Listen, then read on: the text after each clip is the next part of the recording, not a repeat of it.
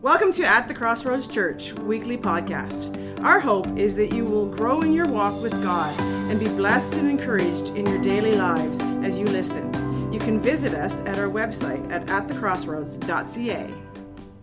But I want to talk today about the power of covenant. Uh, and I, I think marriage, as we understand, is a sacred covenant. It's holy. The word holy means set apart. There's a sense of reverence when a man and woman get married and join together. And the scripture teaches us in Corinthians that marriage is a symbol of Christ and his church. He is the bridegroom and we are the bride, and we are engaged to Jesus.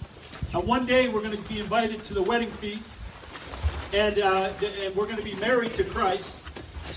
And marriage is a time to celebrate two people coming into covenant. To understand what covenant is, it's a written agreement or a promise, uh, usually under seal of two or more parties, especially uh, in performing an action. And so we understand what covenant is, and the picture we have is marriage. And I don't know about you, but the atmosphere of most weddings, when you go to a wedding, there's an atmosphere, if I was to describe it, it's an atmosphere of adoration. There's an atmosphere of affection. Uh, there's agreement, and, and there's a sense of awe, and there's a, an expectation of good things coming from the bride and groom. There's, there's an expectation of things moving forward in relationship. And, and even those who are struggling in their marriage, when they're at a wedding, uh, there's a romance, there's a spark that's kindled. And sometimes you go back and it's a good night for a couple. Can I hear amen? So a wedding is a special time, and, and there's a special atmosphere. Uh, and, and, there's just a, because there's something in us that is drawn to covenant. There's something in us that's joined, uh, that is drawn to partnership with others. And I had. Um, a very strange dream on Friday night, and I want to share that dream with you, what I feel it means. And in my dream, I was preaching outside, and I was preaching a five minute message. And there might have been 20 or 30 people listening, and they were standing in front of me. And there was a hill behind them, so I couldn't see beyond the hill, but this little group of people were here. And I was sharing the scripture. I remember preaching for about five minutes, and then I was finished, and I was about to turn around, and this young couple stood in front of me with, with the rings. And they were roughly in their 30s, and they stood there and said, well, well when are we going to do our vows? And in that moment, I realized I'm actually doing a wedding. And, and my whole my whole demeanor changed, and I, I got serious, and because there's something awesome about covenant, and so I was standing in front of them. And what happened was, uh, uh, they began to rush me. They said, Pastor, just hurry up, get it over with. And I was like trying to explain what the ring meant, the, the, what covenant means, and how precious marriage is, and trying to take them through the vows. And, and he looked at me and he said, Pastor, we've been waiting a long time. You hurry up. And, and I was surprised. I, I looked around, the people in the crowd were starting to leave, and it went from maybe 30 people to 20 people. And they were talking one with another. They weren't listening to what I was trying to explain about the beauty of this marriage. And even the couple were distracted and looking around, and there was no there was no reverence for the moment. And when I finished, I said, You may now kiss the bride. And they're like, Whatever. And they walked over the hill. And I thought, What's going on here? In fact, I, I went over the hill and I saw that people that were at the wedding were suddenly having a meal. How many know you have a nice meal at a wedding, right? And, you know, you got roast beef, you got chicken, you got salmon, you have good food, classy food, because it's a time of celebration. And I went over the hill, and here's some plastic, ugly, foldable tables, like we have here, some just cheap tables. And, and on the table is ordered uh, pizza, pizza, right? So we got pizza, pizza, and we had some Pizza Hut for those people who don't like pizza, pizza sitting on the table, and people were coming over and they'd grab a slice and they go sit in their car. And nobody was communicating. There was no fellowship. There was nothing. And it was just the atmosphere of this wedding was not was not the atmosphere of adoration and affection and awe. It was not the atmosphere of romance. It was not the atmosphere of expectation of good things. In fact, the atmosphere at this wedding was boring. It was rushed. It was depressing. It was stale. And it was uninspiring. And so I woke up from the dream, and there's two things I knew. Number one, I knew that um, my here blow away. The one thing I knew was there were they were a Christian couple. I knew that. I knew they were Christian. And I knew that they wanted to do it because it was the right thing to do, but they did not recognize this is what I want you to I want you to get this. They did not recognize the value of the moment that they were in. They did not recognize what they were part of, and they were just trying to rush through it because it was the right thing to do. All right? And, and this could be a picture of the church that does not recognize the value of the that God has put before us. And as I woke up from this dream, the Lord brought me to this, this, this uh, verse in the Bible, Matthew chapter 22, verse 1 to 10. It's a parable of feast. Everyone good? Here we go. And Jesus answered and spoke to them again by parables, and he said, The kingdom of heaven is like a certain king who arranged a marriage for his son. So there's a king arranging his marriage for his son, and he sent out servants to call those who were invited to the wedding, and they were not willing to come. And again he sent out other servants, saying, Tell those who are invited, See, I have prepared my dinner. I have steak. I have fat and barbecue. I mean, I've got some good food. Everything is ready. We're not having pizza. We're having the best. I've prepared a feast. I'm inviting you to celebrate. Okay? I'm throwing my own translation in there. He says, Everything is ready. Come to the wedding. And I want you to get this, verse 5. But they made light of it and they went their way. One to his farm, another to his business. And what does this mean to make light of something? To make light of something is to act as if something is not special or serious, especially if it is. And so they were making light of an invitation to a covenant, to a powerful moment. And they were saying, you know, it's more important that I go to my farm, it's more important that I do my business. I got other things that are more important than the invitation. Okay? Let's go to verse 6. And the rest seized his servant, treated them spitefully, and killed them. But when the king heard about it, he was furious, and he sent out his armies, destroyed those murderers, and burnt up the city. And then he said to his servants, The wedding those who were invited were not worthy. I want you to see this. If people make light of God's invitation, they're not worthy. Why, you say? Well, they did not recognize the value of the invitation. And some people reject the invitation because they think that, you know what, the atmosphere is boring, it's stale, it's uninspiring, it's religion. They think, I, I don't want to go to church, I don't want to do this, I don't want to do that because it's it's there's nothing to value there. But I'm here to tell you that there's something to value in our relationship with God. Can I hear an amen? So look what he says. He says here to his servants, the king. Therefore, go into the highways, and as many as you find, invite to the wedding. So those servants went out into the highways, and he gathered together all those they found, both bad and good. And the wedding hall was filled with guests. Now we understand this parable as a prophetic picture of Israel's rejection of Jesus. We understand there was the destruction of Jerusalem in, in AD 70, and the, there was also an invitation of redemption that was extended to the Gentiles. So there's a prophetic picture there. But the point I'm trying to bring out here is the important uh, is that they made light of the invitation. They didn't realize how important the moment was, like in my dream. And in Luke, we see a similar passage, which I'm going to read. Luke chapter 14, verse 15 to 24. Now, when, when one of those who sat at the table with him heard these things, he said to him, Blessed is he who shall eat the bread in the kingdom of God. Then he said to him, A certain man gave a great supper and invited many. Say many. So God is inviting many. And he sent his servant at supper time to ask those who were to invited, Come, for all things are now ready. And here's verse 18, very important. But they all with one accord began to make excuses. The first said, I bought a piece of ground. I must go and see it. I ask that you have me excused. The other said, I bought five yoke of oxen. I'm going to test them. I, I ask uh, you to have me excused. Still another said, I have married a wife, therefore I cannot come.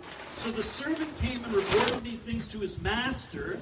And the master of the house, being angry, said to his servants, Go out quickly into the streets and lanes of the city, and bring in here the poor the maimed, the lame, the blind. And the servant said, Master, it is done as you have commanded, and there's still lots of room. The master said to the servant, Go into the highways and the hedges and compel them to come in. Because I want my house to be filled. See, God, God wants to fill his house. God wants people to come. That's the heart of God. And he says here in verse 24, For I say to you that none of those men who were invited shall ever taste of my supper. I'm here to say that there's an invitation that's gone out for those to come into covenant relationship with God. And we're living in a generation where the church, in many ways, and I'm not speaking to at the cross, I'm just saying in general, as God's people, it's so easy to fall into this, this, this where we don't recognize the power of the covenant that God has called us to. People who make excuses have not understood how awesome covenant with God is. Prioritizing spiritual invitation over other things is very important. It's okay to have, to, to have a great business or to go after a spouse or to, you know, have things in this earth. As long as we prioritize the invitation to God's presence. That's the most important thing. Can I hear amen? You know, after Jesus ascended into heaven, the disciples returned to the upper room. And I want you to get this. They spent roughly 10 days in prayer. 10 days. Why? Because they were those who recognized the promise. They recognized that this was an atmosphere that God wanted them to have. It was an atmosphere of adoration, affection, agreement. There was awesomeness in that atmosphere. There was an expectation of good things. They realized that they were in partnership with the King of Kings, and they were going to go out and do good and destroy the works of the devil. They were going to cast out devils, heal the sick, take care of people, lead people to the love of God. And there was an expectation to sit at the table and receive the Holy Spirit. And it was such an expectation that it drove them to spend 10 days praying. How many know we need to have an expectation for good things? They tarried there was an expectation of covenant with God. The last thing Jesus said before he went, he said, Listen, I want you to wait in Jerusalem because I'm sending the Holy Spirit. And he's going to partner with you. And there's a covenant relationship. He's going to teach you the things that I taught you. I'm, I'm going to, he's going to speak what I'm saying. He, he is your advocate. He's your helper. He's your comforter. He's the one who's going to bring miracles around. And you're going to be able to be a witness of me in Judea, Jerusalem, and to the ends of the earth. But the religious atmosphere is like the dream. It's boring, it's rushed, it's depressing, it's stale, and it's uninspiring. And I'm here to tell you today that we're in a season right now where God is saying, I want to wake up the young generation. I want to wake up all believers to recognize that this is not about religion. This is about a covenant relationship with God. And there's food at the table, there's health, there's healing, there's deliverance, there's joy, there's peace, there's kindness, there's goodness, there's mercy, and it's all for His people. God wants us to come. Can I hear an amen? And so here's here's the result. And we're all familiar with this, this verse. Acts chapter 2, verse 1 to 4. After praying for 10 days, say 10 days. It's funny that I had this dream the other day, and I prepared this message last night, and my wife woke up this morning, and she looked at me, she goes, Do you want to go on a 10-day fast with me? I said, You know that they prayed for 10 days in the upper room? She said, I didn't know that. We have to be hungry because when we seek God, we need to know that there's a reward coming. There's something that's a good thing. And when the day of Pentecost had fully come, there were all with one accord in awe. And suddenly there came a sound from heaven as a mighty rushing wind, and filled the whole house where they were sitting. Then there appeared to them divided tongues as of fire, and one sat upon each of them, and they were all filled with the Holy Spirit, and began to speak in tongues as the Spirit gave them utterance. 3,000 souls were added to the church in one day because the Spirit's power fell on that 120 people who were desperate for God's feast. Here's something to understand that uh, Pentecost was an annual Jewish festival, and is.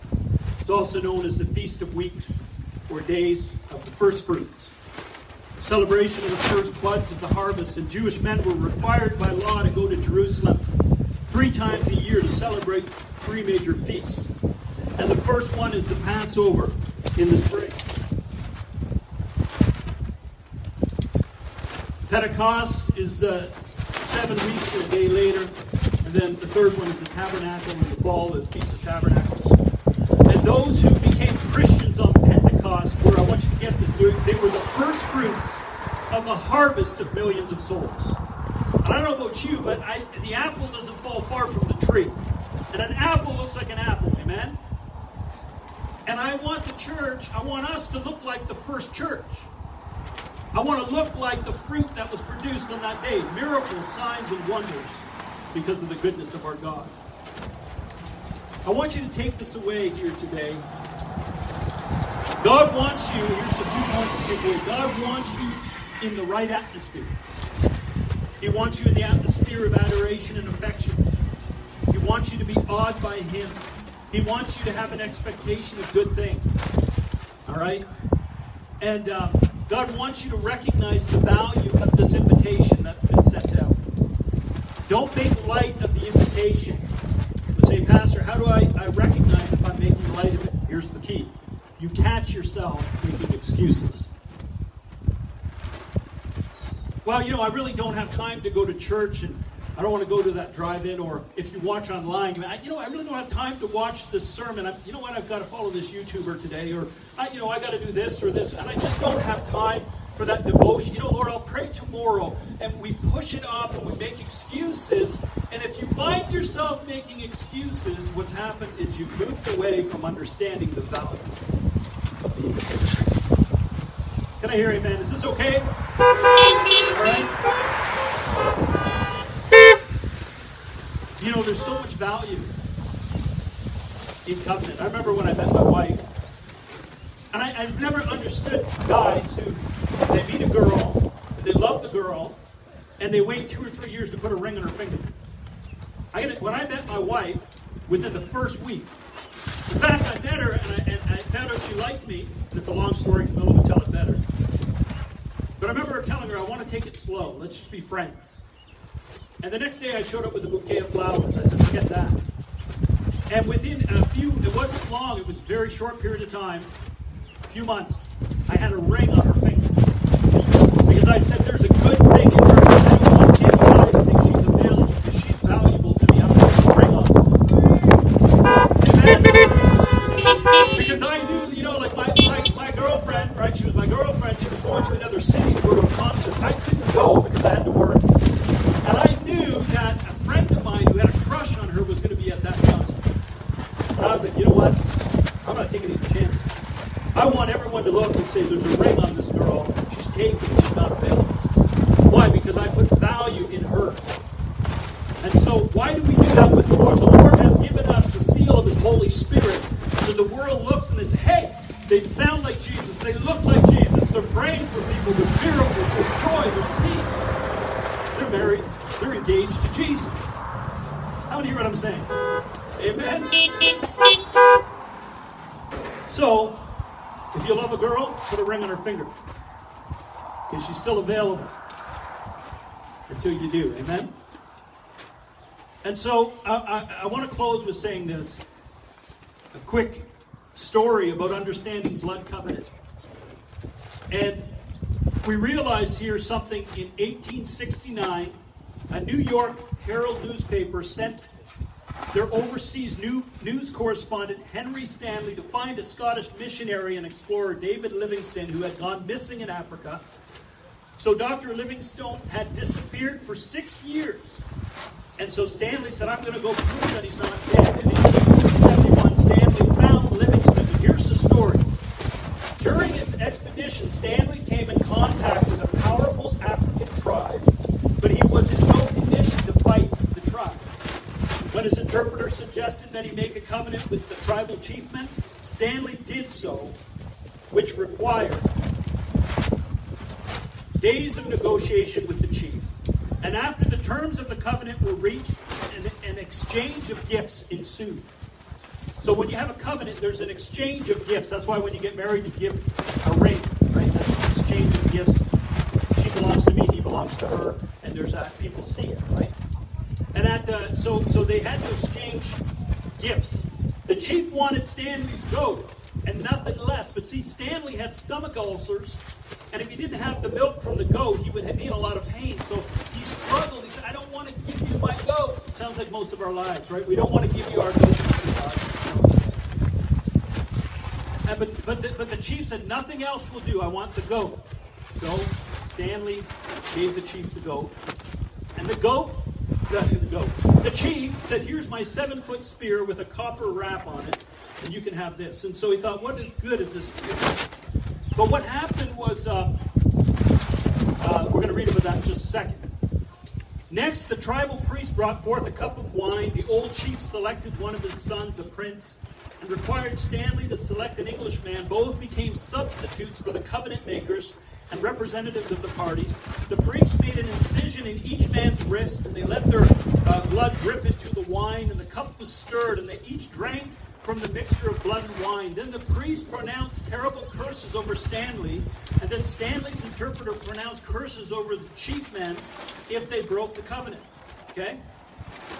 Finally, the two men rubbed their cut wrists together, along with gunpowder, to mingle their blood and become blood brothers. And the gunpowder remained as a visible mark of their covenant. Listen, Jesus has a visible mark of nail prints in his resurrected body to say, I'm in covenant with these people. And I want you to see this. This act not only bound Stanley and the chiefmen together, it included the tribal warriors with the company of Englishmen. The blood brothers became permanent. And a tree was planted as a memorial of the covenant. And after the covenant ceremony, the chieftain declared to his people, Come buy and sell with Stanley, for he is our blood brother. And from then on, Stanley and the men no longer guarded the possessions. Nothing was touched. Nothing was steal, stolen from each group. And to break this covenant and to steal from one another would come with penalty of death. Everywhere Stanley went in Africa, the spear proved to be more powerful than the goat. The copper wound spear carried the old chief's authority, and everyone, everywhere he went, when he came with this staff, they would bow down and they would give him whatever he wanted. He'd walk into a village and say, they would bow down and say, What can we do? We recognize the authority of the chief that you got that spear from, and we are honoring you. And he would say, Could I have a herd of goats? And he'd get whatever he wanted. That's how powerful covenant is. And no one was ever known for three generations to break the covenant that was made between these two men. Now, there's three reasons for covenant. Number one, a weaker tribe enters into a covenant with a stronger tribe to keep it from being destroyed. Listen, we need Jesus to save us from the destroyer. We need Jesus to save us from sin. Amen? He is the stronger one, and He's here to keep us from the destroyer. Number two, a business partnership between two men to ensure neither will take advantage of the other. Listen, we are committed to a life of faith with Christ because we can trust a man who lays down his life for his friends. Number three, two people devote themselves to each other and their families because of a strong affection for each other as long life friends. And Jesus said this I no longer call you servants, but I call you friends. And in closing, I want to say this. Let's remember to value the invitation to intimacy with God through Jesus. You say, Pastor, what invitation? Well, the invitation to prayer, the invitation to talking to God, having a relationship with God, the invitation to bring your sin and your struggles and lay it at the foot of the cross, an invitation to partake of the love of God that is unconditional for you. There's so much to partake of, and it is good. There's nothing stale. There's nothing boring. It's not like the dream. It's exciting. How many of you have been to a wedding and you go in and, it, and it's like a holy moment because you see that there's two people making a commitment? This is where God wants us to live in 2021 as a people sitting at a table and feasting on the goodness of God. Can I hear an amen? amen. Thank you for listening. We hope that you enjoyed our message. If you are in the Quinte West area, we would love to have you visit us on Sunday morning at 24 Dundas Street West, Trenton, Ontario. Check out our service times on our website at atthecrossroads.ca.